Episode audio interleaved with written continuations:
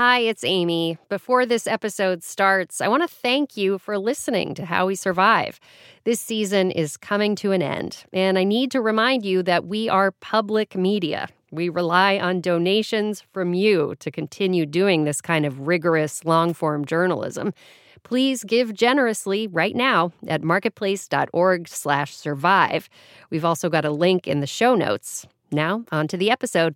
Back in 2017, New Zealand's parliament took a historic vote. We've heard this bill today called revolutionary, unique, and I want to call it extraordinary. Lawmakers were asked to decide whether to give the Whanganui River, the third longest river in the country, a special status. Here today, we recognise a river and its catchment as a legal entity, a legal person.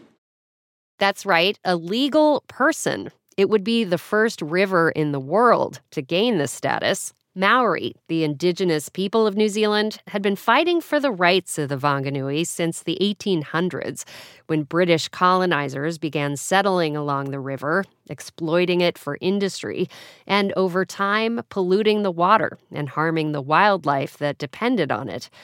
Personhood would give the river the same rights as people in New Zealand and allow guardians to speak on its behalf. The question is that the motion be agreed to. Those of that opinion will say aye. aye. The contrary, no. The ayes have it. The day Parliament passed the law, a group of Maori people were sitting in the chamber, along with lawmakers, and sang a folk song called a waiata in celebration.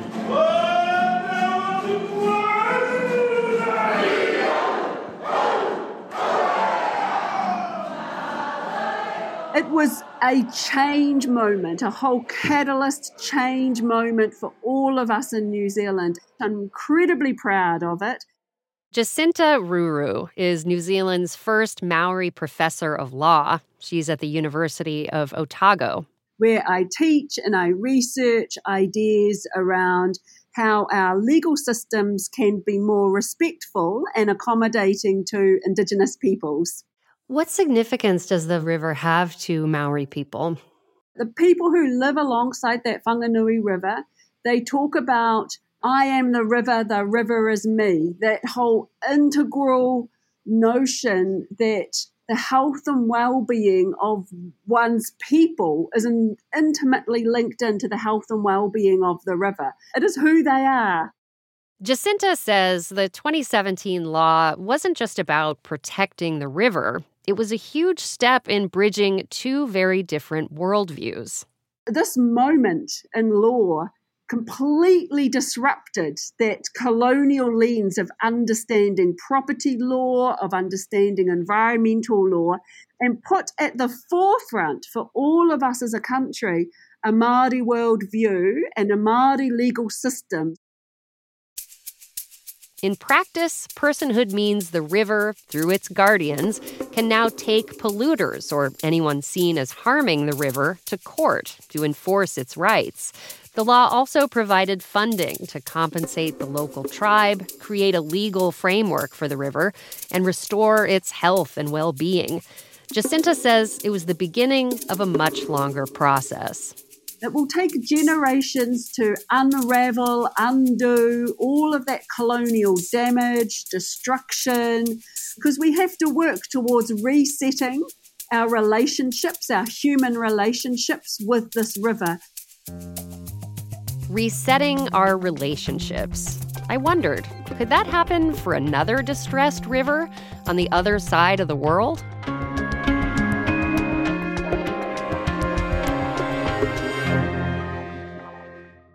I'm Amy Scott. Welcome to How We Survive, a podcast from Marketplace about people navigating solutions to a changing climate. This is our final episode of the season, episode 8 The Rights of Rivers. This season, we've been talking a lot about the Colorado River, how it's been carved up and divvied out and fought over, who has rights to use it and who doesn't. But what about the rights of the river itself? For this final episode of the season, we're going to look at a big picture solution because there's a growing movement rooted in indigenous values to give a legal voice to nature to creeks, fish, crops, and trees. It's known as rights of nature. This episode, we're asking could we follow New Zealand's lead and give the Colorado River the same rights and protections as people and corporations have in our country? And what would that mean for the river and those of us who depend on it? To find out how rights of nature might work for the Colorado River, I wanted to talk to the guy who actually tried it. So before we dive in, I want to ask about your email signature, which as a Gen Xer, I love, uh, from Jeff Spicoli. Tell me about that. Yeah, sure. I mean, well, I love. I think Fast Times at Ridgemont High is, is uh, like not just like a, a cult classic, but is a classic as a commentary on the United States. Jason Flores Williams is a lawyer who works on environmental and civil rights cases, and his email signature says a lot about his style. It's a quote from Sean Penn's character in the 1982 movie Fast Times at Ridgemont High. He references in like summarizing, like, you know, the American Revolution, the Thomas Jefferson quote, where he says, you know, what Jefferson was saying was, hey, you know, we left this England place because it was bogus. So if we don't get some cool rules ourselves, pronto, we'll just be bogus too. Yeah? And I just think it's like the perfect way. I just summarized it like the most essentially perfect way. The uh, uh, the reason why uh, United States uh, has a constitution and our own set of laws, in contrast to England, from which we uh, divided. Because we didn't want to be bogus. yeah, you'll be bogus too, man. But Jason says the cool rules the U.S. government came up with haven't worked out so well for the environment. So in 2017, he filed a lawsuit against the state of Colorado on behalf of the Colorado River. I asked him to read a statement he made about the case at the time. We're bringing this lawsuit to even the odds. Corporations today claim rights and powers that routinely overwhelm the efforts of people to protect the environment. Our judicial system recognizes corporations as persons, so why shouldn't it recognize the natural systems upon which we all depend as having rights as well? The lawsuit asked a federal court to recognize the right of the Colorado River to, quote, exist, flourish, regenerate, be restored, and naturally evolve. Jason was inspired by what happened in New Zealand and shortly after in India, which granted two rivers living human status. Because the Colorado River couldn't appear in court, Jason needed to find some plaintiffs to stand in for the river. But it wasn't easy rights of nature is still a pretty radical idea in the United States. So he finally recruited a controversial environmental group called Deep Green Resistance. Longtime listeners may remember them from season one. The lawsuit made a splash. Lots of news outlets covered it. There was excitement for a split second. And then, um, invariably, what happened, uh, and I should have just expected this, was the Attorney General of Colorado at the time uh, sought severe sanctions against me for signing this lawsuit seeking personhood for the river. Everything from serious monetary sanctions to disbarment. The Attorney General's office cited multiple issues with the lawsuit, claiming it was unconstitutional and that the plaintiffs didn't have standing, basically, that they hadn't shown they had a legitimate injury, and said if Jason didn't voluntarily drop the lawsuit, the plaintiffs could face penalties too. So I have an ethical duty to go back and tell people involved that hey, this could be uh, this these sanctions could extend to you, and then everything just broke apart. Jason requested a dismissal of the suit, and just like that, it was over. Were you willing to risk disbarment yourself? I mean, is it really that the plaintiffs backed out, or were you also a little bit worried about the consequences for yourself? Hell yeah, I was worried. I mean, I don't want to be disbarred.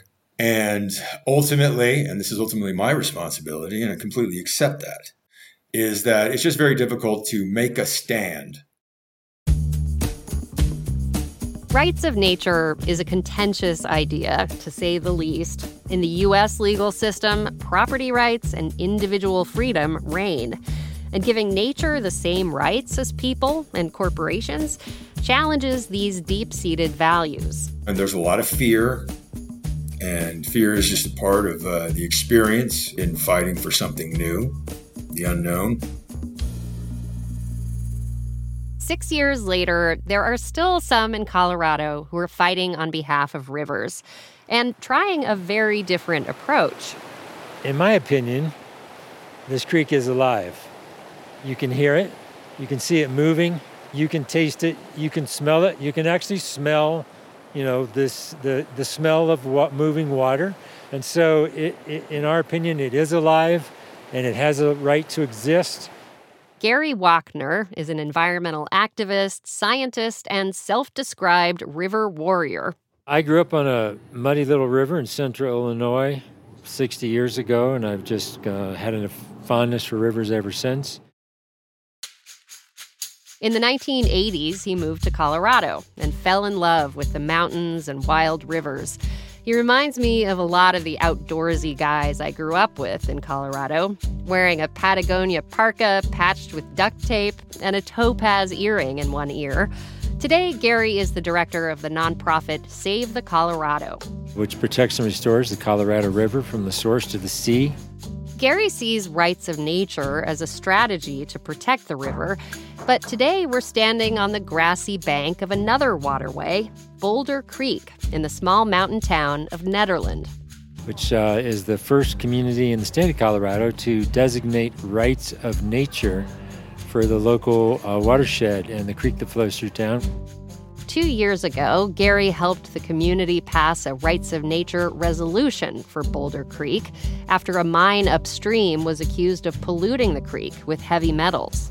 It was a bit of a um, rallying cry for the community to help speak for the creek and create more um, rights for the creek so that, again, it would have the right to flow and not be polluted. Since then, he's helped pass resolutions for waterways in Grand Lake and Ridgway, Colorado. They're not legally binding, but more of a guiding principle. This is a friendly, gentle, you know, uh, hearts and minds kind of resolution. It would guide um, how the town would uh, address uh, issues that come before it, like development plans, pollution plans, anything like that, or plans to divert new or large amounts of water. These non binding resolutions are baby steps. They're much less contentious than the lawsuit Jason tried to push forward. And that's intentional, partly because of what happened to Jason and others who have fought for legal rights. And what we're trying to do is, um, you know, slowly but surely, in a friendly way, to um, bring that concept into the hearts and minds of the people of the state of Colorado and the Southwest United States and then eventually into the legal system. Yeah, those resolutions are pretty pointless, in our opinion, just to be blunt. Thomas Linzey is senior legal counsel for the Center for Democratic and Environmental Rights, a nonprofit organization based in Washington state. You don't change the system of law by passing a non binding resolution that says, wouldn't it be great if we changed the system of law? What you do is you change the system of law by changing the system of law. You actually write a new law that then gets adopted, which challenges those other layers of law. That's how it works. Otherwise, he says, there's no relevancy. You know, we have Chipmunk Appreciation Day non binding resolutions. You know, people pass non binding resolutions all the time at the municipal level, and they're meaningless. People forget about them 10 days after they're passed. I know because I've worked on them in the early days. Lest you think he's just cynical, Thomas is the go to rights of nature guy. He helped write the very first rights of nature law in the world which was passed by a small community in uh, Pennsylvania, a community of about 7,000 people just north uh, west of Philadelphia. And they were concerned about toxic waste dumping in the community that was going to affect not only the people that live there, but also the waterways, uh, the rivers that ran through the, the borough of Tamaqua. He then went on to help Ecuador craft rights of nature language into its constitution and has been involved with 35 municipal and tribal rights of nature laws in this country. Thomas agrees that hearts and minds need to be changed. Seeing nature as equal to and deserving of the same treatment as humans is a fairly new idea in Western culture, let alone the legal system. I bet you didn't think we would be talking about Sir Francis Bacon today. Uh, but Sir Francis Bacon once said that the goal of Western civilization was to torture nature on a rack to extract her secrets. So you have this Western European concept of nature as a thing, something to be used, like with the Colorado River, for example, the seven states fighting over how much water we're going to get from it without allowing the Colorado River to actually be in the room to, to say, this is what I need. Thomas says many of these efforts have been led by indigenous communities, as in New Zealand, who have a different relationship with nature. The reason why this work has been so difficult is that Western European vision is what reigns. And you're basically trying to change that by injecting this indigenous uh, wisdom into this European system of law. Take what happened in Orange County, Florida, a few years ago, after voters approved a charter amendment to establish rights of nature for the area's wetlands. The amendment passed with overwhelming support 89% of the vote.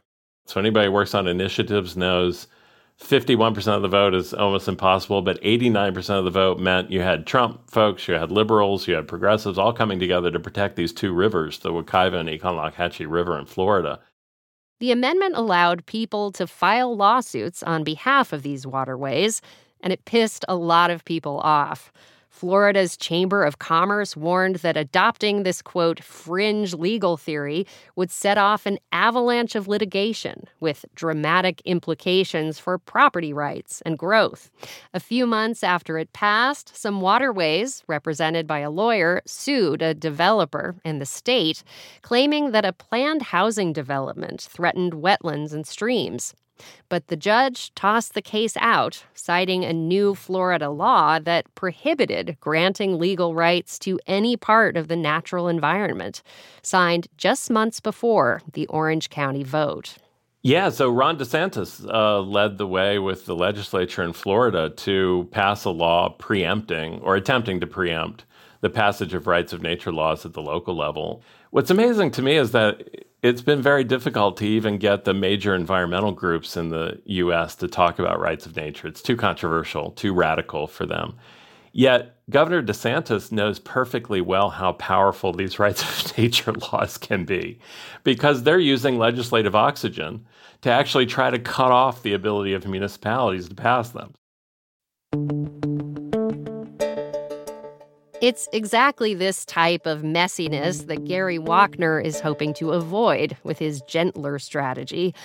But Thomas says if people are serious about turning rights of nature into law, they have to get more aggressive. And he actually thinks Colorado is in a unique position to get something passed. Colorado law provides kind of an anti preemption provision, which says that local laws can be more stringent than state law in certain circumstances. And I think that gives a platform for moving forward, not just with the Colorado River, but with other ecosystems and rivers in Colorado. How would the world look if the Colorado River had a legal right to exist? And to flow and to be clean and you know all the things that that come along with that right? It would be alive again. The colorado river is more than just water. It's it's the river itself it's the tributaries it's life. And if the colorado river had rights it would be in the negotiating room with the other states. It's why colorado freaked out the state when the lawsuit was brought back in 2017 uh, to the point of saying not only does this need to be dismissed, but we need to punish the lawyer that brought it in the first place because they understand how powerful it would be if the Colorado had a voice. Six years after his attempt to get the Colorado River a shot at being in that negotiating room, Jason Flores Williams has a few regrets. Looking back on it, my goal was to just give the doctrine footing you know, maybe just get a line in the dismissal saying, hey, well, the law's not there yet, but this could be a good fix. And then give somebody else or us the chance to build on that one line. The law moves slowly. Decisions build on prior decisions. And Jason says a line in the dismissal could have given a small foothold to a future case. If you had a redo, would you try to see it through, at least to try to get that line? In the dismissal? I'll give you the really honest answer. I'll give you a really honest answer because the easy thing for me to say is sure. And then try to, and then say, okay, and blame it on the circumstance. But I have come to the point in, in the United States where I question the purpose of doing anything. I do. I think that In the United States, consumerism and capitalism are just so entrenched, and the dialogue is so inherently stupid that there's a sort of futility in it. Jason is based in Mexico City now, where he says there's more willingness to consider rights of nature arguments. And he's pretty pessimistic about any significant movement happening in the U.S. legal system. But Thomas Linzey disagrees. The sky's the limit here. I mean, law changes in all kinds of ways all the time. He says he advised Jason back in 2017 and wishes he'd stuck it out.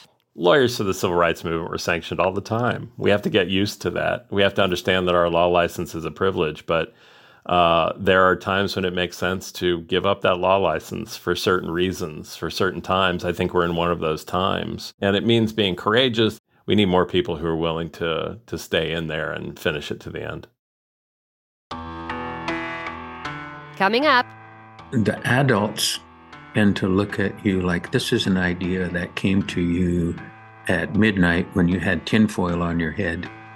A tribal lawyer stands up for nature after the break. Hey, it's Amy. I've been reporting for Marketplace for more than 20 years now and hosting How We Survive for the past two years. As a journalist, I have a commitment to you to uncover the truth, bring it to light, and hold the powerful accountable. Support How We Survive and other journalism like this with a donation today at marketplace.org/survive or click the link in our show notes.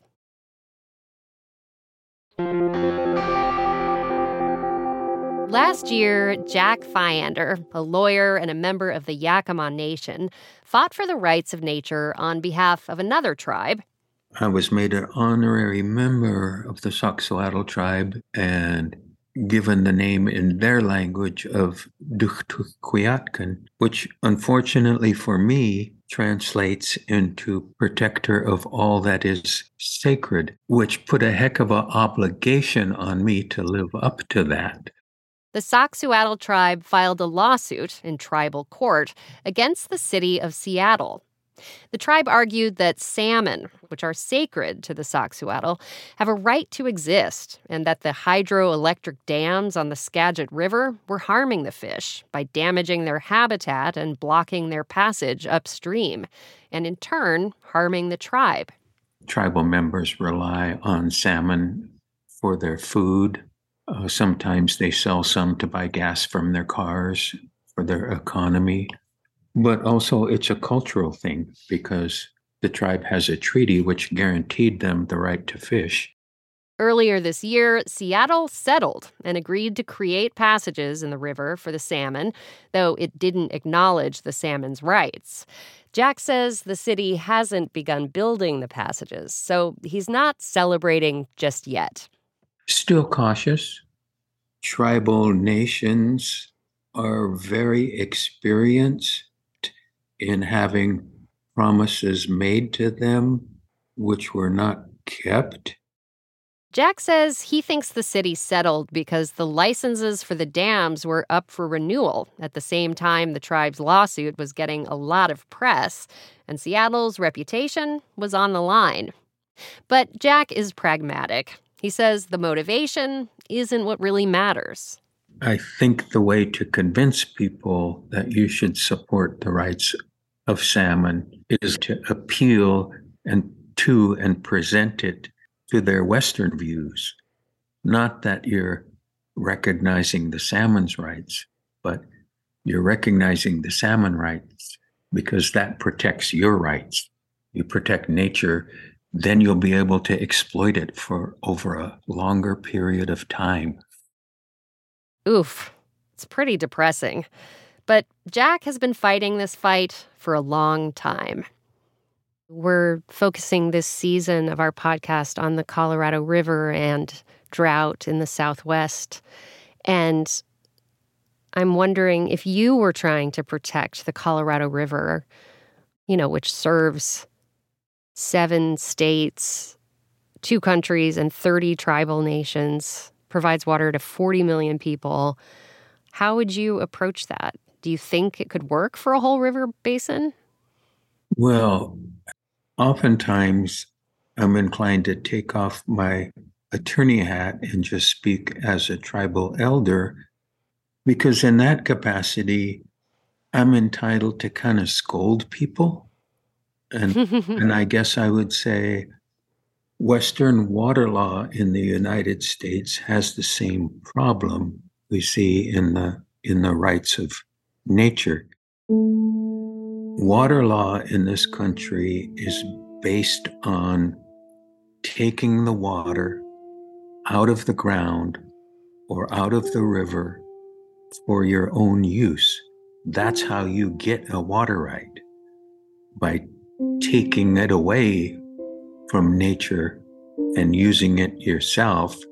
And it's sort of like rewards that someone who uses water because the earlier you use it and the more you take, the greater your right is. It's known as the doctrine of prior appropriation. It's a bit like finders keepers. And that's just wrong because it encourages people and cities and governments and mm-hmm. agriculture to use more water than they need because if you don't use it, someone else gets to use it. And it treats the water like mm-hmm. property. But Jack says attitudes are changing. When he talks to groups about the idea that nature has inherent rights that need protection, the adults tend to look at you like this is an idea that came to you at midnight when you had tinfoil on your head, you know, from from outer space. It's it's too new.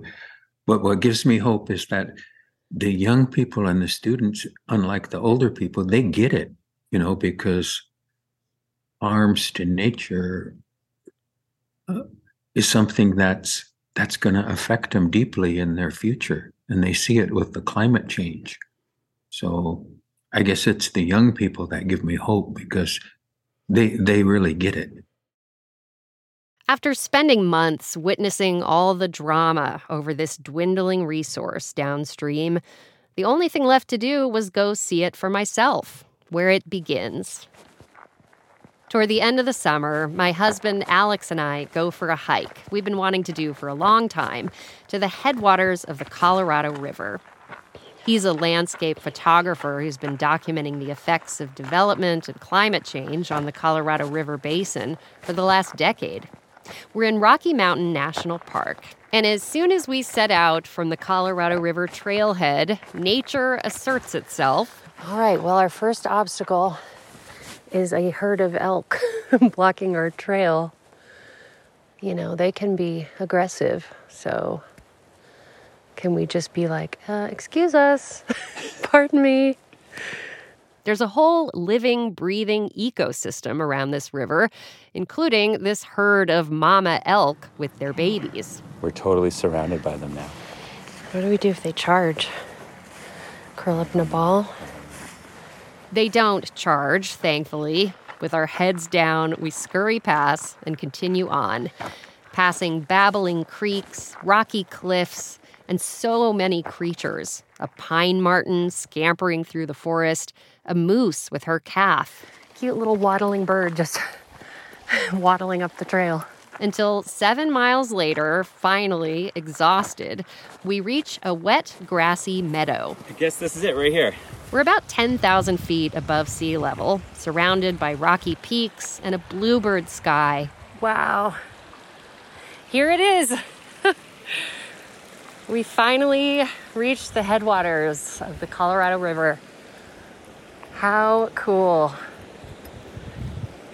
It's so beautiful. Alex goes over to read a metal sign at the edge of the meadow where water seeps up from the mud where we're standing. In the valley below lies a tiny stream called the Colorado River. It has barely begun its travels, but six miles upstream lies that magical point where water begins its downstream journey to the sea. We gotta hike six more miles? No. a course of 1,400 miles to the Gulf of California. So, this marker is sort of standing in for the headwaters, which is really just this whole area, right? It's like gradually filtering down this valley into the Colorado. To the southwest, we can see the Never Summer Mountains. There's still some snow on them. It's kind of amazing to think that the snow that's up there, a little bit of it, and the snow that was here in the winter and spring behind us, behind us, is some of it reaching all the way to the Gulf of California. Well, the problem is, is any of it? none of it reaches the Gulf of California anymore, or the Sea of Cortez, depending who you're asking. Right? Yeah. The last bits get used for farming in Mexico, and you know can't throw stones. Most of it's used for farming in California and Arizona. So, so we need a sharpie to edit the sign. if the river had rights, would it flow all the way to the Gulf again? Would people be forced to rethink how they use water so there might still be enough for future generations? And who would get to speak for the river and decide all these things? It's kind of an emotional experience being up here. I was born and raised in Colorado. I grew up drinking this water without even really thinking about where it came from. We have messed with this river so much. I can't help but feel bad for it.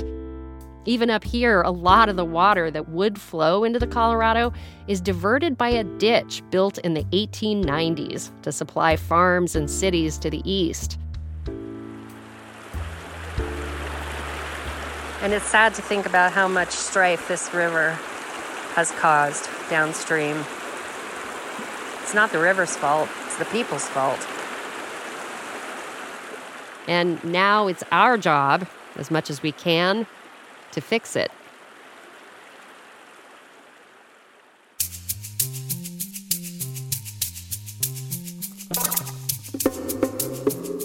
That's it for this season. Thanks for listening and sharing the show. We've loved reading your reviews and comments. Keep them coming.